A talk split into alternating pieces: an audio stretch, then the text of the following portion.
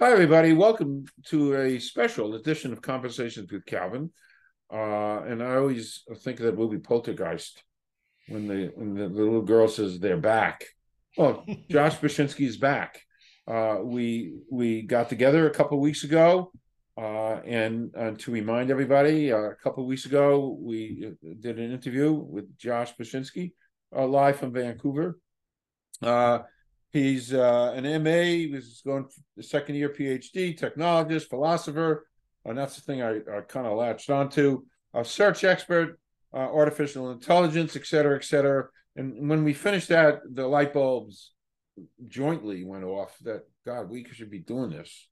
Uh, and, and, doing like a series of this because it's never ending. Josh is is beyond fascinating and interesting, and we want to kind of uncover and discover uh, uh, and and the philosophical element. I I love the the BS philosophically, although I'm I'm not really uh, equipped uh, to do that. But uh, there are a lot of things that uh, thrill me and entice me, and and and and I find finding Josh was a gift uh, from the universe. If you want to get spiritual about it, uh, how we we got together uh, and the commonalities. Um, there's not a lot. He's a genius. I'm not, but that's okay. Um, oh wow, jeez. Yeah, well, hey, I call it as I see it. But uh, so just letting everybody know, we're gonna keep doing these type things uh, because they're provocative and they're fascinating and they're needed, really needed in, in mm. our crazy mixed up world. So uh, every couple of weeks we'll get together. We'll uh, live from Jersey, live from Vancouver. Uh, so today, just to throw out a few things, uh, uh, and you know, I, I, was digging in my repertoire. We, we want to talk a little bit about the mind of Einstein, and then talk a little bit about autism, uh, and then uh, the subject of academia, of which Josh. by the way, Josh has a free philosophy course, and that will be you'll be able to see where you can on the bottom of the screen uh, where you can take that free philosophy course. I think it's I think it's wonderful. Uh, we need the species needs a lot of philosophy and a lot of guidance and a lot of slaps in the face. Um, a long story. Uh, and then we'll talk a little bit about Schrodinger's cat, something I learned about uh, a bunch of years ago, and I still am clueless. So that's just some of the stuff we're gonna go through today. Um, I'm done. Josh, uh, a brief intro and then let's uh, brief intro and let's start with Einstein, the mind, the mind of Einstein and and autism. Uh, I'm asking the question about the mind of Einstein because I can't, in my world, uh, conceive of a mind like that that puts all this stuff together in 1900 before Google.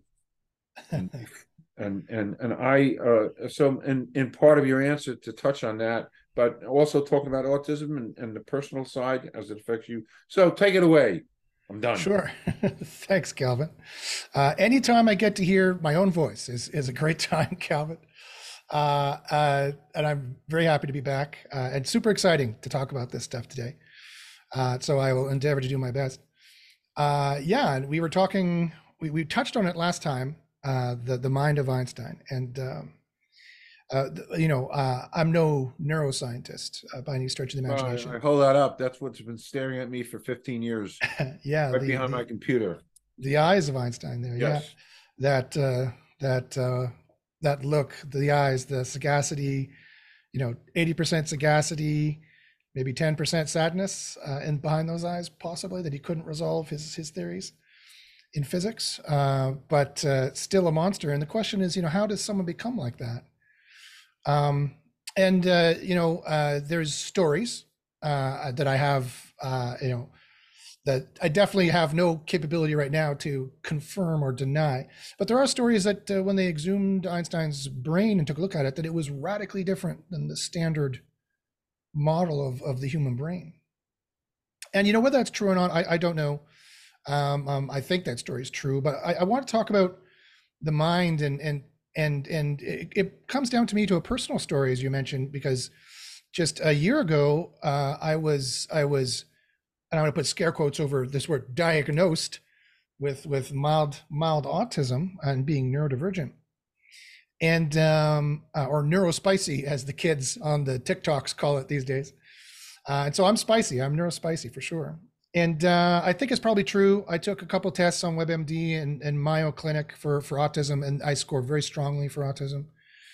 Uh, and uh, a nurse who'd worked with autistic kids for 20 years is the one who got me onto it. She looked at me after having, we're having brunch uh, at, a, at, a, restaurant really close by uh, to, to my house here in uh, very close to Vancouver. I'm, I'm actually living on Vancouver Island in a little town called Shawnigan Lake. I live on a lake. It's quite beautiful in the mountains. And uh, she looks at me and she says, "You know, I think you're on the spectrum." And she started asking me these weird questions like, "Do you like the the feeling of velvet or textures?" I'm like, "Yeah, I really have since I was a kid." "Do you like making shapes and signs in them?" And I'm like, "Yeah, I do." You know, and so other weird questions. You know, when you were a kid, did you like hanging out with the adults more than the kids? And I'm like, "Yeah, I did." You know, she says, "I think you might be on the spectrum. You should take some tests." So when I think about the mind of of Einstein, I think about neurodivergency and I think about the different kinds of intelligence. And and you know, the kind of classic model we're taught is that intelligence is kind of a line graph. You know, it kind of points in a single line in the XY axis going from from not so smart to smarter. But it's really that's not really the way it works. And and it, it's kind of a clusters of different kinds of intelligence all across the the board here. And yes, maybe the more you get up on the IQ scale, the more of these different kinds of intelligence you can incorporate into your your rubric, into your system of intelligence, your your your your wisdom. Um, which I find wisdom far more important, far more interesting than just smarts or cleverness. And um, uh, and let me give you an example. So, so so and, and it's true that I'm I'm I'm very high IQ, high IQ. Uh, on IQ tests, I test anywhere from 110 on a bad day to 160 on my best. Um, uh, but I had to correct that test. There was two mistakes. One was a JavaScript mistake, and the other was an actual mistake in the question, where they thought there was one answer, and I, I showed there was two answers. So I'm marking myself. I gave myself 160. So take that with a giant, huge grain of salt, right? But but um, it, it's, it's just an IQ test after all. It's just visual spatial patterns and how quickly can you do those. If you gave me a music test, I can compose music in my head. If you give me a music test and and let me just sing it to you, I could do it like that or a logical test. You know, you know, there's different kinds of intelligence. So that's that's my point. Is that you know, can you do music? Can you do math? Can you do this kind of spatial reasoning? Can you do that kind of mathematical mathematical reasoning? And this was very important for me and interesting when I built my self-aware AI Kassandra.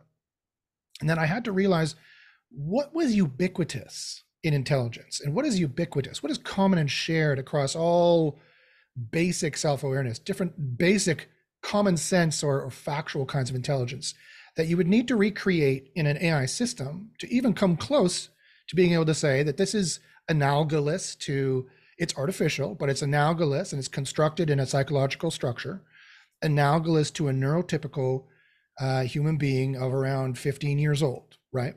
Because self-awareness is also a spectrum, and, and I think Calvin, uh, in in your your grand age, I think that you know the, the, Calvin at 17 was maybe not as self-aware, maybe as the Calvin around 70 now. Correct. I know the Josh at 17 is nowhere near as self-aware as the Josh pushing 50. Correct. So it's a spectrum, right? So, so when I, so when I think about the mind of Einstein or any of these kinds of quote unquote uh, different types of minds, uh, it, it's it's it's a it's a divergency that is a very um, exciting expression of intelligence and and, and a a much more, I think, invigorating way to think about it, and that there's different kinds of intelligence. And the more we have that kind of intelligence either under our own belt and or on our team, the wiser and the more creative and the more different kinds of ideas we have. This is why it's so important for diversity in teams. This is why it's so important to study other cultures and even learn other languages. And they, they have concepts in other languages and cultures that we've never experienced in, in, in growing up, right? Um, and let me give an example of, of how, how this works and how it doesn't work. So for me, I have a high IQ, but I have a very small EQ, right? A very tiny emotional quotient or emotional intelligence. I, I, don't always know what to do in social situations. For example, I have affective empathy, which in psychology is uh, emotional contagion. I, I, can feel emotional contagion quite a bit. And if someone tells me a sad story, I, I will I will get emotionally caught up in it. And that's why I can't be a psychologist. I have all the training to be a psychologist and a counselor and a therapist. Uh, I could never do that as a job because I have too much emotional contagion. And I have cognitive empathy, which is I cognitively understand scenarios and like uh, what the subtext might be in those scenarios pretty well. But what I don't get is, for example, on one of these podcasts I was on one time, uh, the, the, the, the, the podcast host uh, uh, wanted to play that Jimmy Fallon game, like two lies and a truth, where he would give me two lies and a truth, and I had to suss out which one was which. And he asked me 10 questions. Guess how many I got right? Five. That would be that would be the the odds. You're playing the odds 50-50, right? I did. I did. I got zero right. I got zero questions right. That's statistically significant. I should have got five right and just guessing. Uh, but I got zero right because he's like, and the questions were like this. He's like, once when I was younger, I had long red hair, and I'm like, no, I don't know. like, I can't predict sometimes what other people are going to do, or, or, or what seems far fetched to some people is simple for me, and what seems simple to other people is inscrutable to my intelligence. Right? I got every single one wrong, and he started laughing. He's like, he's like, you know what, what why are you getting all these wrong? It's like because i'm mildly autistic. Like this is you found my weak spot right? This is you know like you if you if without any context where i can calculate what would happen uh, i'm like i don't know. I can't figure you folks out.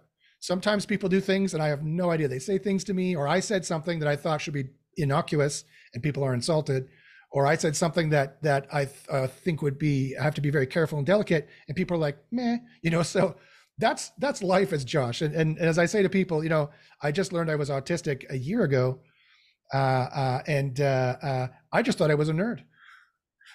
I just thought I was a dork. I just thought I was a geek, right? Uh, and so uh, learning that I was autistic was very interesting. It's both helped me in many ways, and it's kind of hurt me in some ways, because now I feel I have credible scientific.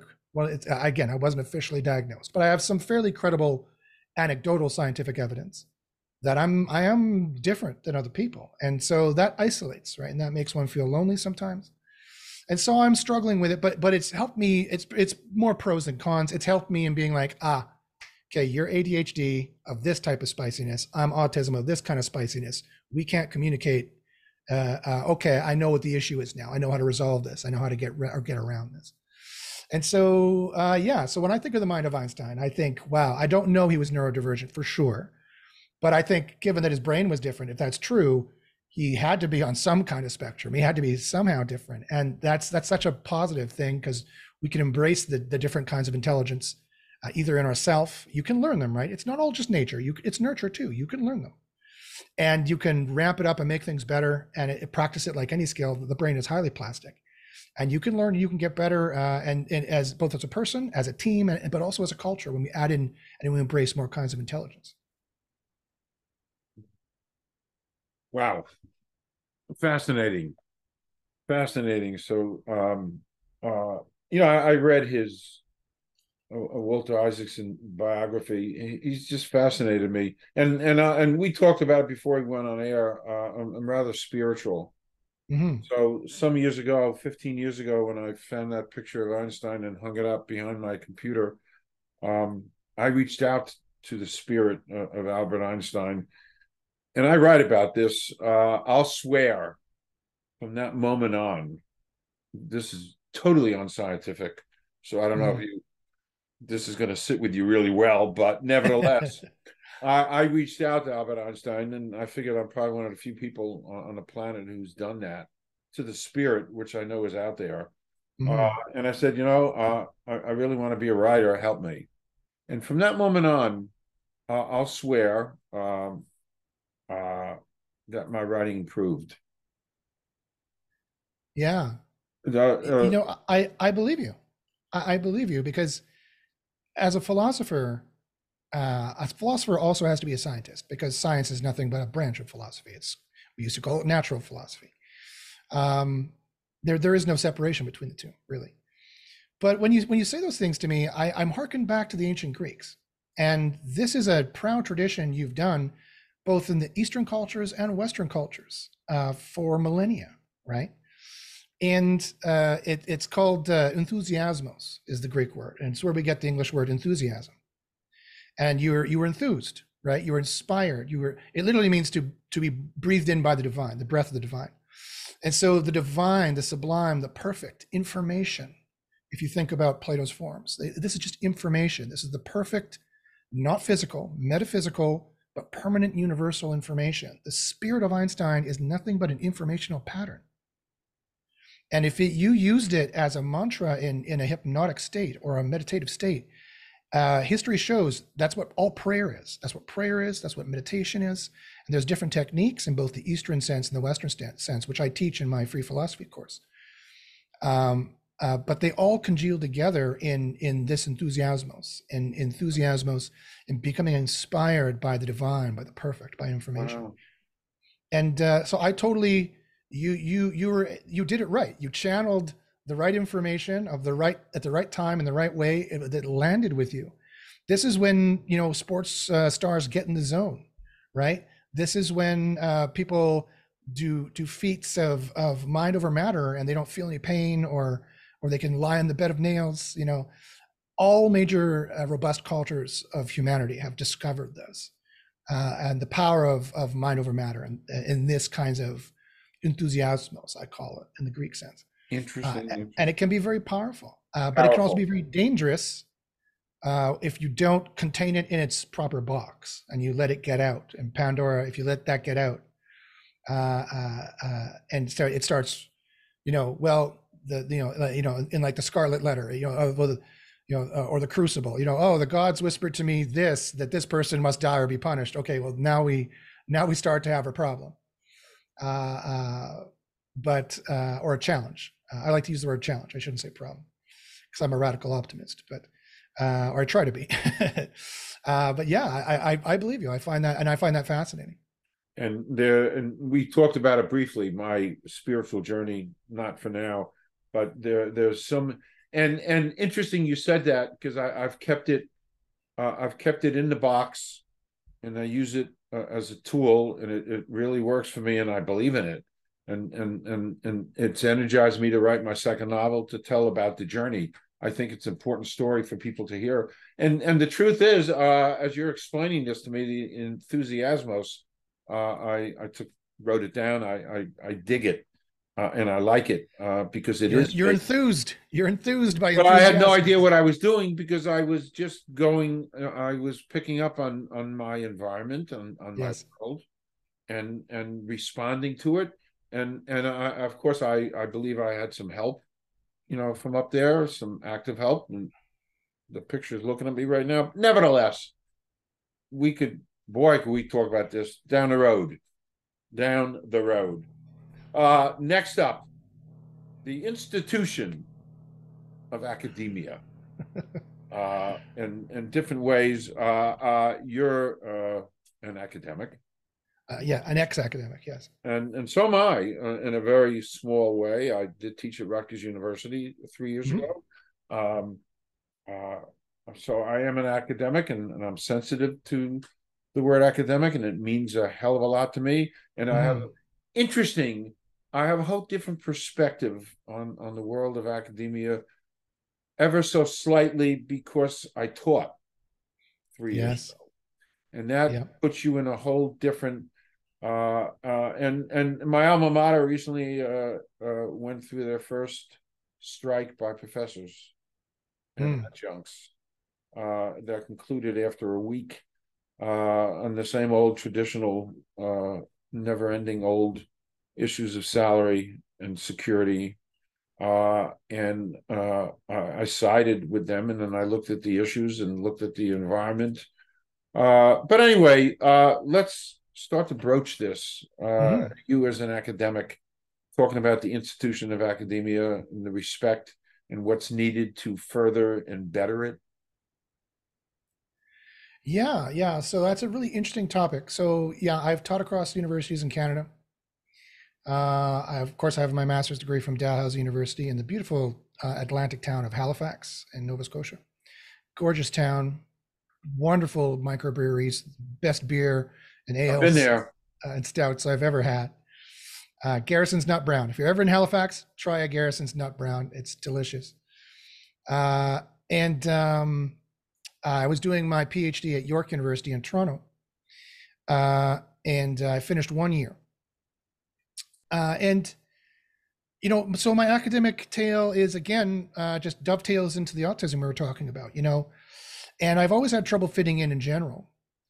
Uh, and I found that sadly, I just could not compete um, with the other students in the uh, social politics required to find a, uh, a professor who would oversee my, my thesis. Uh, I was able to find the great Duncan MacIntosh at Hal- Halifax, who was a great guy and a great professor. Uh, and he, he humored me uh, in my master's degree. In my master's degree was actually the genesis of my book, The Zombies, uh, where I realized I realized the the answer. Because here's the thing: over the last five thousand years of philosophy, no single philosopher has ever nailed the moral truth. They've never nailed an argument that proves what morality is or ethics is. Many have taken a, a stab at it. But if you go to any philosophy department in any university in the world, uh, and you ask them, what's the moral truth? You will get nothing but conflicting opinion and you will get very little consensus. And to be perfectly blunt, uh, uh, uh, uh this is this is sad. It's a bit of a shame that uh, philosophers for the last five thousand years have not been able to deal with that one fundamental human question: What is the outside of all culture, outside of all subjectivity? What is the moral truth, what is truly moral to do and what is truly immoral to do, that you can prove to anyone, anywhere, at any time, of any age. Um, with, with with the caveat that okay, well, obviously, if they're sublinguistic, you can't prove anything to them. But but any linguistic human, you know, from whatever five years old to eighty-five or whatever it is, uh, any linguistic human that you could uh, that you could prove to, you know, where's the bathroom? It's around the corner to the left and they go around the corner to the left. There's the bathroom. Fact proven, right? Uh, uh, how and why is it that we cannot prove morality like that in any way close to that? And uh, I realized uh, that you know uh, Duncan MacIntosh, the great great philosopher, great professor, he humored me, and I was like, I'm going to take a stab at it. I think I know the answer. I think I know both both what morality is uh, and this is I'm a I'm taking a master's degree. No one gets to do this at a master's degree, right? Uh, I'm like I think I know what it is, and I'm going to take a stab at it, and I think I know why we're having such trouble proving it too. And he's like, "Okay, go for it, go for it, Josh. See if you can nail it in 60 pages." And so he oversaw my master's degree, and you know. Uh, he, he was definitely a shining light in in in my philosophical career. There was another professor in University of Winnipeg that I studied under. His name is James Armure he destroyed my life entirely. My life was going in one direction. And then uh, let me tell you the story. So I was fixing computers for the University of Winnipeg, and I was a very pugnacious, argumentative, mildly angry young man, as many young men are, especially when they're undiagnosed autistic or with, some kind of uh, emotional or mental uh, malady uh, and uh, are having trouble fitting in. Uh, and I went on to some, you know, in between fixing computers for the University of Winnipeg and setting up networks. I would go onto message boards, and I had no philosophical training at the time. And they would say, you know, they would argue certain things on there. Uh, and uh, I got on one message board, and there's guys were actually arguing that you could prove that God existed, and that various philosophers had had had given a proof for this. For example, Augustine has given a proof for this. Plotinus has given a proof for this. Aquinas has given a proof for this. Descartes gives a proof for this and I found uh, in my uh, in that state uh, of an uh, uneducation, I found this to be complete nonsense. I asked them to justify it. They said they tried. They they they could not. I said, uh, well then you're wrong, and, August- and Aquinas is wrong. They said, listen, I'm not Aquinas. I can't I can't you know in a forum post I can't explain his his like five thousand word argument or like 500 page argument for for the divinity. So I was like, okay, fine, uh, but but it, but it is true. And I said, no, it's not. I'm gonna I'm gonna go read Aquinas. I'm gonna come back and prove you're wrong and prove his he, he's wrong. So I was I set out on my quest, uh, and I went to the philosophy department and I went to talk with Lou, whose uh, computer I'd fixed many times. I said, "Hey Lou, uh, is there any philosopher here who knows about Aquinas?" And she's like, "Oh yeah." You need to go talk to this guy at the end of the hall we just hired. I'm like, okay, sure. So I go, do, do, do, do, do, do. I go walking down there, knock on Jamie's door. Uh, he's like, he's like, oh, who are you? I'm, I'm, I'm Josh. I'm from IT. He's like, oh, he moves back from the computer. I go, no, no, no, no. I want to talk about Aquinas. He's like, oh, you see his philosopher ears perk up. Oh, a potential student. Okay. And so uh, someone who's actually interested in it, who didn't have to take the course as some kind of prerequisite or something. And so, uh, long story short, uh, we boiled it down. He he philosophically, expertly, Socratically boiled me down to my definition of truth at the time, which I, I said, uh, that which is true is that which you can scientifically prove. He said, Oh, really? I said, Yeah. He said, Okay, prove that. And in that one instant, my autistic mind, unbeknownst to me, autistic at the time, calculated the logic of that and what would have to be done. And I realized, oh, you can't build the boat without having a hammer first. You can't scientifically, through the scientific method, prove that truth is true because you need truth before you can do science. Math and truth come before science in every way, shape, or form conceptually, historically, pr- procedurally, practically. You need truth, you need math, you need underlying truths before you can even start to endeavor uh, even thinking of science, never mind, never mind doing it. And I realized, therefore, I'm wrong. And I realized, therefore, I'm, I could be wrong on many different things. And I realized, therefore, my life was wrong. My whole life trajectory was wrong. Uh, wow. And so, as I said, he destroyed me. Josh, as the argumentative IT guy who was never going to go anywhere, exploded. And my life went on this path afterwards. Uh, for those people who are just listening, I, I, I diagrammed a, a sharp right turn in, or sharp left turn, whichever way, in, in, on the screen. And so I just, I literally went, oh, and I sat down. And then he proceeded to explain to me what I just said. And ever since then, I've uh, I've always been a philosopher, but ever since then, I've officially been on the path, uh, on, on the right path of philosophy, so to speak. Uh, so I'm sorry, I got off topic. I can't remember no. the original question was. Oh, academia, right? So I've yeah. had many, I've had many great experiences in academia, um, but overall, I'm sad because right now, quite frankly, philosophy has not solved all the major questions that they set out to solve for the last 5,000 years. I mean, at least the last 2,500 years of Plato's Academy, of it literally being called academia, the academy. Plato made the academy. That's where the academia is a Greek word, where it comes from, right? Plato made it. He intended to make it. And, but philosophers have been working on these problems for long before Plato, for a good 1,000, 1,500 years before him, Hebraic philosophers uh, and such, Greek philosophers, pre-Socratic philosophers.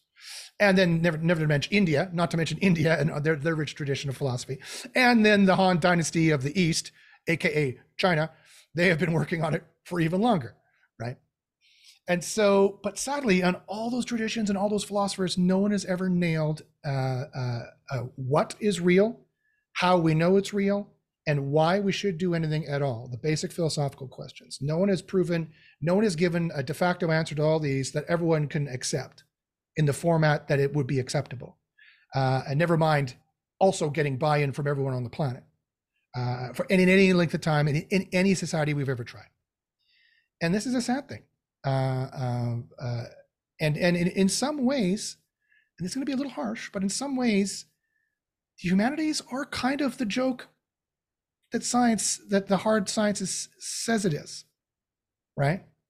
If if we can't solve this problem, which is very simple, after five thousand years of trying, something is seriously wrong in the method, right? As Einstein said, the definition of insanity is doing the same thing over and over again and expecting a different result. Well, that's the paraphrase anyway. Philosophy department keeps arguing and arguing, and arguing till they're blue in the face. It was Kant was right. No, Plato was right. No, Hume was right. And they never solve it because they never have to. They have tenure, they have safety. They're not paid to resolve it, they're paid to continue arguing forever. There are fundamental procedural problems in the philosophy departments. In my opinion, and this is going to maybe sound uh, radical, but in my opinion, the philosophy department needs to shut up. And I've taught in numerous philosophy departments across Canada. So I'm saying this both as a teacher and one who's taken classes. They need to get over themselves. They need to realize half of them are neurodivergent. The other half of them have emotional, um, uh, emotional, uh, uh, suffering from emotional maladies. Uh, uh, they need to get some psychological counseling. They need to uh, realize what is the truth uh, and they need to merge the philosophy department into the education department.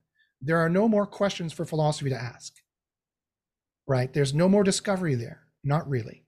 They should merge it into the education department, the science department, psychology department, and the computer science department for AI and mind uh, self awareness things. In my free philosophy course, I break philosophy down. There's a proud tradition and I'm not the only one who said this, by the way. There's a proud tradition of philosophers and mystics, such as Al Farabi from the from uh, the East, uh, the Mid East, uh, uh, uh the Tao Te Ching, whoever wrote the Tao Te Ching, uh, in the far far East, Augustine in his work Contra Academicos, against the academicians, against the academy, and Hume as well against the schoolmen. And it's a proud tradition that I'm only so happy to be a part of. Is that the way that we're doing it is wrong? We need to totally relook at it, and that philosophy is actually not that hard. I break philosophy down into 20 lectures in my free philosophy course. Uh, so when when when you folks join my free philosophy course, don't expect us to go on debating it forever. It's not that hard. I've solved it. I've I've taught it in a way that is that is in the in the I've formulated it in a way that it is factual, it is verifiable. Anyone, even a child, could agree to it, uh, and it has to be that simple because we want children to agree to it. Like, could, could you imagine trying to teach ethics as they teach it in their current academic department with all their jargon to a child? Um, mommy, daddy, what should I do? Well, you see, you need to calculate the proper amount of utiles, but you see, we need to follow rule consequentialism where the blah blah blah blah blah blah blah blah whatever mommy daddy i guess i'll just hit my sister like you know that's not going to work right and they just keep adding jargon upon jargon upon jargon upon jargon in in a, a masturbatory attempt uh, cavorting around trying to solve these things when they don't actually do true philosophy of what the true philosophers from millennia ago have taught is that you need to look at your first principles you need to look at your first principles. If your first principles don't follow, then nothing follows from that. So sadly, uh, uh, uh, so so sadly, that's my opinion of academia. And so, don't get me wrong. There's much of academia which is wonderful. It's mostly the humanities I have a problem with, quite frankly. I have a problem with the capitalistic nature of academia as well, but that's not a measure of academia. It's a measure of the capitalism and the plutocracy we live in. Uh, so that, that's a separate subject. So in my free philosophy course, I break philosophy down into 20 lectures. I invite and challenge any philosophers, academic or otherwise, to join the course and to see how philosophy is pretty easily resolved. Um, uh, I would appreciate the feedback if I've made a mistake anywhere. I haven't. Uh, uh, so and, and so I know it might sound radical to say that, but one, I'm not the only philosopher over history who said it. And two, perhaps it is because I'm spicy. Perhaps it is because I'm divergent in exactly this way that I'm very e- able to easily see. Oh yeah, look at that, E equals mc squared. you know, and uh, uh, uh, uh, uh, and, and that's not bragging by any stretch of the imagination. It's like it's something I'm capable of doing just because the way my brain is configured, the way nature and nurture has collided with epigenetics to configure this being now. Uh, uh, you know, there's plenty of things I can't do for sure. Definitely. There's way more things I cannot do than than this one thing. I happen to have been fine tuned to use an AI uh, uh, lingo, uh, language to do. Uh, and I'd be more than happy to share with everyone so we can move on and make progress. Listening to you, uh, you, uh, you again, you've relit my fire. You you've been doing that uh, so I I have to appropriate and do that free philosophy, and and I want to take what we're doing to promote that because I think people should jump on that and and learn because we need to learn. Uh, sure. Because we're we're running out of time. Uh, I you know that's something we can talk about down the road. We are running out of time. I just interviewed this amazing professor from Cornell, um, Professor Emeritus, which uh, ties a little bit to academia on, on a, mechanical thing. Uh, you know, uh, professor emeritus, uh, they don't get paid. They just get some of the benefits of being uh, a professor. But hmm. he's been studying uh, climate change and food.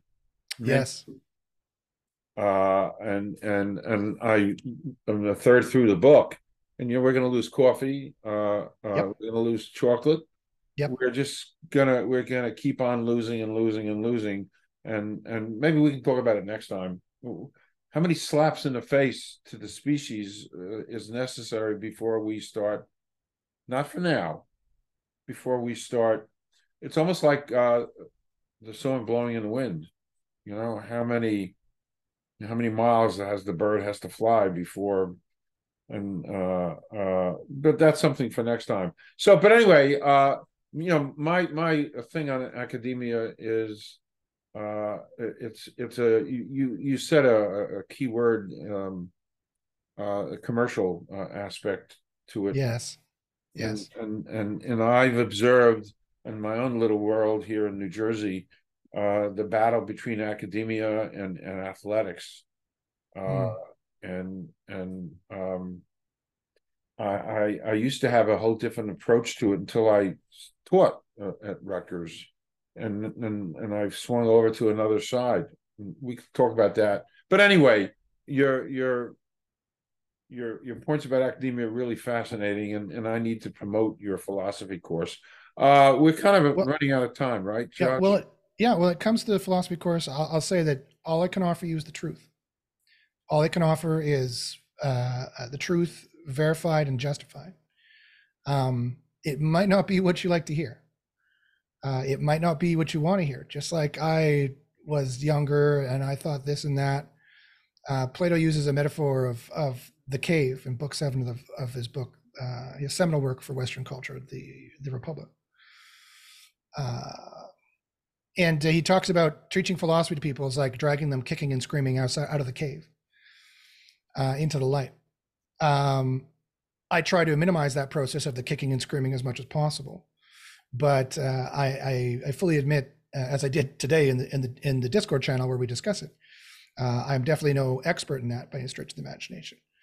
And uh, uh, in clothing it just so and and that that the, the minimal amount of kicking and screaming, uh, ruffling, the minimal amount of ruffling feathers. sometimes I'm very blunt and quick and say, okay, it's this, it's that. I, I'm here. I'm here to give you answers, not not to not to take four months of of kind of like a psychologist ask well how do you feel about that and letting you come to terms with your feelings i'm here to give quick answers uh, correct answers but but i do it i do it usually abruptly so for those people who want to know the truth i can give it to you. I can tell you what the moral truth is. I can tell you exactly how you should live your life. I can tell you exactly and how that will be so beneficial and so positive and so joyous for not only yourself and so freeing for not only yourself but for everybody else. Um, because there is a moral truth. Uh, of course, there is, uh, and it is it is the most joyous, positive uh, uh, uh thing that there is. Um, uh, but getting there, when you think maybe some people might think they already have it, can sometimes be a rude awakening. and so uh, I, I promise I won't be mean on purpose. I just, uh, you know, uh, sadly, I also have to make money and do things to make money. I can't just teach philosophy uh, all the time. Well, I'll wait until I'm retired. Maybe we'll see. Retirement's great. Uh, retirement is wonderful. Uh, um, I've been that for 12 years or so. It's a, it's a great, it's a great institution if you have the faculties. Um, and and and that's why I believe you prepare for retirement when you know you're graduating college. Prepare up here for that. We can talk about that too, uh, uh, because if you do things the right way when it's time to retire, then all things, especially this thing up here, which you know over my shoulder, functions full throttle, and it allows you to take a lot of journeys in in retirement that you would have never dreamt. I can't wait to be continued. All right, uh, where, where you you got to move on. Uh, you have an appointment. I respect that. Uh, I got about twenty minutes left. Oh, good. So let's. Uh, I I would love. Um, we started to talk about it. Um, talk a little bit about uh, zombiesbook.com. Yeah. So. That's uh, talk about it. That's your that's your first book, correct? Yeah, yeah. So so that master's degree that that Duncan was so kind to let me take a shot on, I, I took my shot. And it's developed since then, and it's now the book called The Zombies. And you can download a free PDF version at thezombiesbook.com. Uh, no dashes, thezombiesbook.com. I believe that's the URL. And um, as I was mentioning to Calvin in the beginning, uh, before the pre-interview before the we started recording, you know, in in in one hand, I'm very proud of it uh, uh because technically, it is perfect technical philosophy, uh, in in my opinion. And I've had hundreds of readers go through it to try to find flaws. None of them have. None of them can, in terms of technical philosophy. And these are other PhDs as well. Uh, were they convinced? No, because that's that's the problem with philosophy right now. Is that they feel that they need to be convinced, like it's a rhetoric, like it's a rhetorical argument. They don't have the capacity uh, to actually parse a, a, logical argument and realize, ah, it was valid and sound. There were no flaws. Therefore, I must believe it because that's what a philosopher is, and that's what philosophy is. Uh, that's not how they teach it anymore, right? Philosophy, the philosophy departments currently, as they as they stand in most universities, in most places, uh, especially in the West. Uh, when you get into Europe, it's it's a bit better. Uh, there are no philosophers left. There's no people who know philosophy left. Uh, we've never been dumber. Our species has never been this philosophically stupid. All the intelligence has been pushed into technology and into science, who know how to do a thing very, very well, but they do not at all know why to do it. And they cannot even come close to justifying why to do it. And the only thing that rules there is the almighty dollar. That is, as you've already brought up, highly, highly dangerous for our species. Billions of people are going to die sooner than they need to. Billions of people Correct. because of plutocracy. Correct. The sword will be climate crisis. They, they will call it, uh, what do they call it now? Shipping chain problems, which is another way of saying it can't grow there anymore because now there's just droughts. And oh, we can't get the ships there because now there's hurricanes. And oh, uh, the rich want to buy it. And so now instead of it costing $10 for a bottle, it costs $100 for a bottle. Uh, millions and millions of people will die in the first world. Don't just think this will be a third world problem. In the US and Canada, people will be starving on the streets. It'll be as it'll be the 30s depression, if not worse. And that'll happen in 20 30 years. It's already happening now. You, you already see it now. Um but on that happy note but uh uh so the zombies solves that. I saw this coming miles away. I saw this coming miles away. I saw this coming in the 90s when i was a teenager I, when I when I finally learned the capitalistic system in the 90s as a teenager, now you could say I was a jaded Gen Xer, and I certainly was. But uh, when I saw the system capitalism and consumerism, I said, well, this can't, this is not maintainable. Like as a teenager, I couldn't, but of course, I could never understand what people are doing because I'm autistic and the world is decidedly neurotypical. Uh, and I'm looking like, well, you can't do this. You can't, you can't just keep consuming. It's a finite planet. You can't just keep dumping pollution in the atmosphere. It doesn't go into space and disappear. It's a finite planet. It's a box you need to manage the resources over time. The input and the output needs to be managed and parceled over time. Uh, we're consuming now like it's 1999. Right? We're consuming now like it's the like it just magically comes uh, from anywhere. And of course, for for the for the plutocrats, for the capitalists, it does. That's why they are so interested in space exploration, so they can get out to those meteors and they get out to the moon, they can get out to Mars, and they can keep mining stuff there and just keep consumerism going. Uh, not of the same consumable goods, of course, but they will keep consumerism going. The rich only care about the rich living. They don't care about any of the rest of us dying. And they know very well we're going to die. They don't care. Um, until government makes them care. And government is sadly completely corrupt and uh, uh, at the behest of the plutocrats. And so we are going to have a major, major problem. And the zombies addresses this. With the single point of failure, I have I could boil down society and I looked at all the collapses of all the last few thousand societies. Uh, the average, uh, uh, the average uh, lifespan for society, by the way, is 250 to 300 years. I have a graph from the BBC to prove that. Every single society we've ever tried has always has all failed. Every single one we've tried has all failed. Why? I can bring it down to a few single points of failure with the biggest one. One point of failure is the addiction, the addictive quality of money, power, and prestige.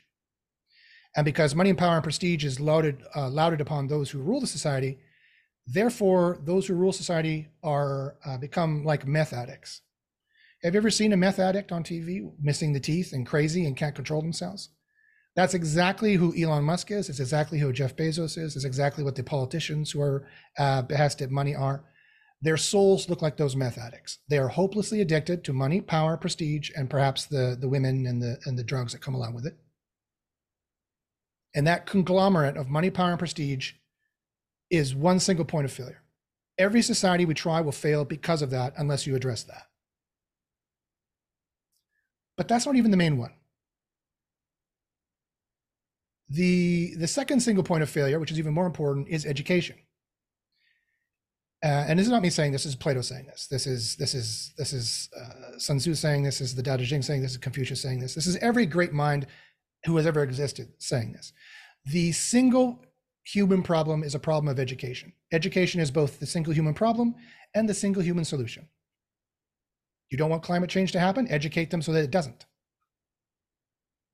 It is humans are nothing but programmable machines. People are not that strange. People are not that, I'm sorry, people are not that unique. People are not that diverse. We're all sheep. We are sheeple. We are programmable sheeple, and humans only do what they are programmed to do. Quite frankly, after learning hypnosis, I know this to be true for a fact. After learning psychology, I know this to be true for a fact. After learning philosophy, I know this to be true for a fact.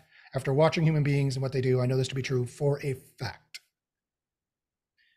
In the individual, uh, people can seem very different. And you don't know why they did this and why they did that, but it's not random. There's no such thing as random. Randomness is a bankrupt concept. It doesn't exist. There's no such thing as random. Uh, it's it's a, you talked about Schrodinger's cat, and I can solve that right now. Schrodinger's cat is an epistemological problem, not an ontological problem. Any good scientist takes it as an epistemological problem. The question is not whether the cat is alive or dead in the box, is that how do we know whether the cat is alive or dead in the box? And we don't know. It could be alive, it could be dead. It's, you know, well, have to check. But when you check, reality is determined. There is no such thing as quantum randomness. It doesn't exist. It's an epistemological problem. It's a problem of testing. When we fire a light at a particle, it moves, it changes. That's a problem of testing. That's not a, that, that, that doesn't mean the universe is random. That was an idea introduced by Friedrich Nietzsche in the late 1800s, and for the sole purpose of destroying liberal democracy, because he thought we were cloying, virtue signaling, whiny, woke people. And he is right. We are, largely. And he wanted to destroy us, and Heidegger picked it up, and the Nazis almost succeeded, quite frankly, in the physical sense. But yes, there, his did. psyop, yeah, but his psyop attack, which still existed and was never dealt with, uh, is destroying liberal democracy, and that's why we don't think there's any moral truth. That's why he did it because if you rob a group of their reason for why they're doing what they're doing, they, they inevitably conflict, splinter, fight, and can get nowhere. Education deals with all of that. But that's not even the biggest single point of failure. That's not even the biggest bottleneck. The single point of failure for every single society is the one Nietzsche tried to rob us of because he knew this and he wanted to destroy us. As he fully admits, I'm not speaking out of turn here. Ask any Nietzschean scholar. They will say, oh, yeah, Nietzsche wanted to destroy us. Yeah, hands down, for sure. Because he thought we were ugly and he didn't like us. It is the moral truth. It is hard enough to get a group of people to agree on how to do a thing. It is impossible to get them to agree on anything unless they agree as to why we are doing a thing. And the answer to the question why is the moral truth. It is the teleological concept. The Greek word telos means purpose or goal. It means what we ascribe in terms of a procedural sense, that the value of what it is we're doing and why we are doing it. Nietzsche robbed us of, of that on purpose because he knew it would destroy us. And we cannot agree on why we do a thing. Right now, it breaks down into left wing values or right wing values, all secretly under the behest of plutocracy. Everything is for the almighty dollar. Why are we educated? To get a job. The almighty dollar. So we could be wage slaves to the plutocrats.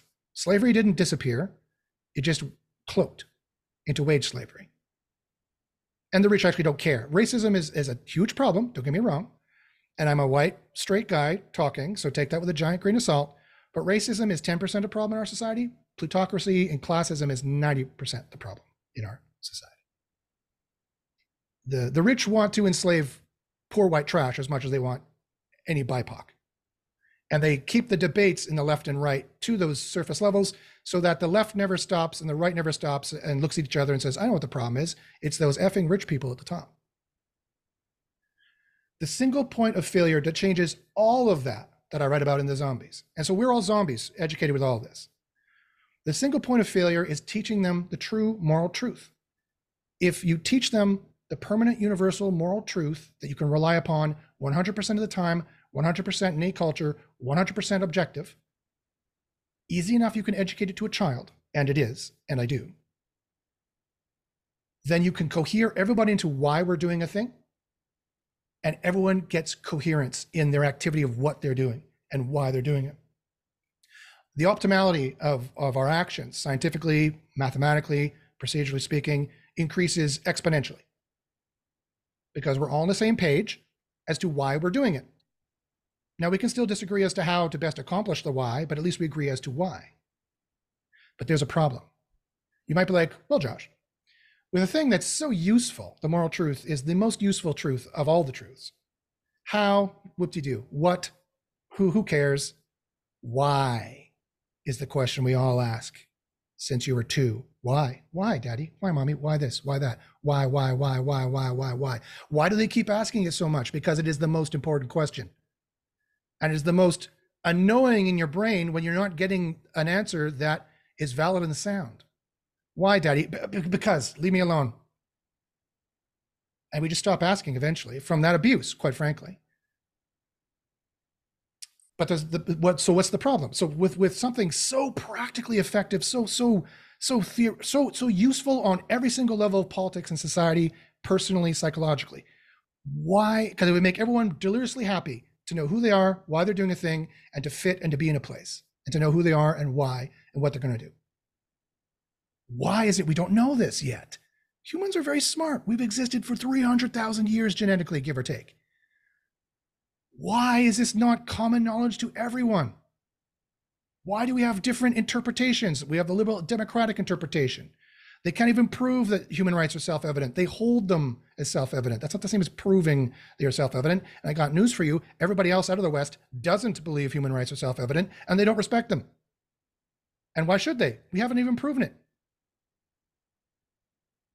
We need something deeper and more tangible to get the entire world on the same page. Why can't we do that? And it's this is the reason why we are zombies is because of something I call the virus.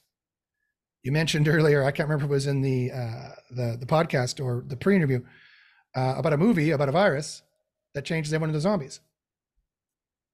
That is true. That is true. That has actually happened, and has happened since the dawn of language. But it's a computer virus running on the oldest computers in the universe, the smartest computers in the universe so far, until AI changes that, our minds. It is a language virus, a linguistic virus that both Sun Tzu and uh, Socrates both equally warn about. Be careful ingesting new ideas. It's it's it's direct from Socrates and implied from Sun Tzu, but but be careful ingesting ideas because they can infect you. They can be virally seductive to believe in. And what's the virus? And this is what I talked about my master's degree. What I realized when I was sitting there in those Friday symposiums at Dalhousie, and I realized, oh, this is the reason why all these idiots can't figure this out. Again, I was very young, and so I said I thought the words idiots. They're of course not idiots. They're great people. But they are infected with the virus. It's the virus of objective prescriptivity.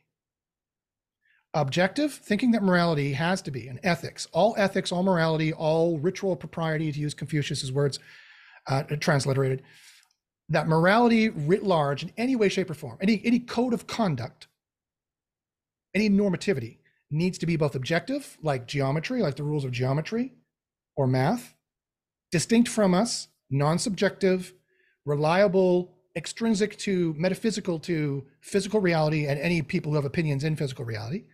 And it needs to be prescriptive. And that's the problem. What does prescriptive mean? It means you can prescribe to others what they should do and shouldn't do, that you can prescribe to others what is right or wrong, that you can prescribe to others what is good or bad, that they just have to listen to. And if you're being honest with yourself and you think about it, that is very seductive because that is the power of God. People like to take on the power of a, a divinity or God by saying, You can't do that. That's wrong. That's right. It is bossiness writ large. It is so virally seductive. It is virtue signaling. It is wagging your finger at other people. And we love to wag our finger at other people. I just did it there. I called those guys idiots. Right? We are all infected by this virus. Innocently, it's it's encoded in our stories, it's encoded in our norms, it's encoded in our language, it's encoded in every single major language. It is as far back as I could read. It's in the Sanskrit stories of Gilgamesh or at least the translations I could read of them. I didn't learn Sanskrit. And quite frankly, learning Sanskrit, as Nietzsche knew, Nietzsche knew something like 12 languages. That's why was were destroyed because he was a genius who's smarter than all of us put together. Talk about neurospicy. Um, uh, even if I tried to learn Sanskrit or, or, or now, it would be translated through my current paradigms of understanding anyway. And so whether or not objective prescriptivity was writ large embedded in their their code of conduct concept, their teleological concept, their morality concept, I would I would I would translate it through that lens anyway, right? Because it's so virally seductive. But here's the problem. Objective prescriptivity is unjustifiable and it has always been and that's why we've never solved it for 5000 years. Because we're all infected with this virus and didn't realize we're infected with it, although some philosophers have. I'm echoing some other philosophers, right? But those philosophers never realized the solution. They just thought all morality is impossible because you can never prove something objectively prescriptive. Murder is, wrong. well, that's, that's a very contentious one. Lying is wrong. Just take a look at that sentence. Josh is a human. Okay, that's a fact. You can check my DNA. You can look at me. I appear to be human. You can prove that. Lying is wrong. How do you prove that? You can't. You simply cannot prove that. Why? Because that sentence purports to be self evident when it is just not. This is what I realized in my master's degree. Right? Uh, uh, take the sentence lying is lying. That is true. That's called a truism. X is X, Y is Y, one is equal to one. Those are all truisms. Those are, we know those are true statements and they are necessarily 100% objectively true because they're referring to themselves, right? Just because of the form of the language. Josh is Josh. Yeah, Josh is Josh. Lying is lying. Yep. Lying is lying. X is X. I could have said Y is Y. It's just the form of the sentence that proves that is self evident. That's what self evidence means. Lying is wrong X is Y is not self evident. At best, it is evident if you go and see the evidence. It cannot be inferred from any other self evident proposition. It cannot be inferred from any other self evident truism because every single self evident truism always has to form and must have the form X is X. And people will say, yeah, lying is lying. And in that second line connotes for them, it's wrong. You shouldn't do it. It should make you feel bad, blah, blah, blah, blah, blah. None of that applies. None of that is true. So I'm sorry, I'm getting very, that's very technical philosophy, but it is true. And so in the zombies, I prove that. I show that. I go through painstaking detail, satisfying all philosophers throughout history I could think of, uh, uh, how that is the case. And it's just that simple. And that's why we've missed it because on, on the path of philosophy, we're, we're at the 100 meter end of the dash. We didn't notice at the very start that there was a little sign that said, This is all wrong, stop a tiny little tag on the ground we didn't notice. We ran 100 meters. We're like, we can't figure it out 100 meters down the road because we just didn't see that little tag saying, this is not self evident. You, you can stop now. Lying is wrong, cannot be proven in the objective prescriptive sense. And that is what destroys every single society. Because if you can't prove what morality is, eventually it will inevitably lead to conflict, splintering, just like every religion is splintered because they couldn't agree because there's nothing to prove. And every social group splinters because they can't agree because they can't prove it because they are looking uh, like like a broken brain, like a broken computer, just waiting for input. They're waiting for the the solution to the objective prescriptive morality that they all are virally seduced into believing that is the entire paradigm of morality. There is no other kind of morality other than thou shalt and and and deonticism, uh, uh, duty. Your duty is to this, and I'm a boss, and I can just tell you, and and this is right or wrong. And that vilely seductive thing is what keeps us there. So, and sadly, I've got to run, but in yeah. the zombies, I show how there is another kind of morality that is as old as time. And it's called subjective predictive. And it shows what is ideal. It shows what is optimal, factually speaking. It shows what is good, what is positive, what is joyous. And it shows how objective prescriptivity can never be proven. But unlike some other philosophers who have also seen this and then declared, therefore, there's no morality, I say, of course, there's morality we can resolve what those sentences mean. And I do. Uh, uh, and I do that both in the book The Zombies, uh, in, a, in a very clinical, technical, philosophical sense with high detail. And for the layperson who's not a philosopher, I do it also in the book called Tao Agathos, which, if anyone wants to access these books, join my free philosophy club uh, or email me at joshbachynski at gmail.com and I'd be happy to send them to you, where I show how morality is radically positive. I'm a radical optimist not only does negativity not exist, not only is pessimism the wrong choice, pessimism is literally wrong, logically speaking. It's nonsense to be a pessimist. And that's what I, I'll just have to leave you there, not cliffhanger. That's what I prove in those, uh, in Tao And that's, uh, there is a morality, uh, and I prove it both in the zombies and Tao and it is positive and it is joyous. It can be proven and it can cohere us all into society and save society from collapsing. Done for now. Done for now. Uh, You know, I, I'm taking notes. I've got pages of notes just listen to you. So I got to do my homework and plunge into this. Uh, everybody, uh, this is all going to be continued to be continued. We're going to branch out into so many other different things. Anybody has any suggestions for us to talk about? Mostly Josh, not me. Uh, I'm a note taker. Uh, I don't know what that means, but I'm a great note taker. So be it. Um, you you filled my mind uh, and soul, uh, and I can't thank you enough. Uh, and I thank the universe for you know the, the bringing us together. Uh, you got to run. Um, we're gonna sign off. We're back in a couple of weeks for more. This is great stuff. I am gonna promote uh, the free philosophy course. Uh, I'm signing off. Stay stay for a 30 second wrap. Sure thing. Thanks, folks. I was very Thank happy to be here, and we'll talk to you next time. Perfect.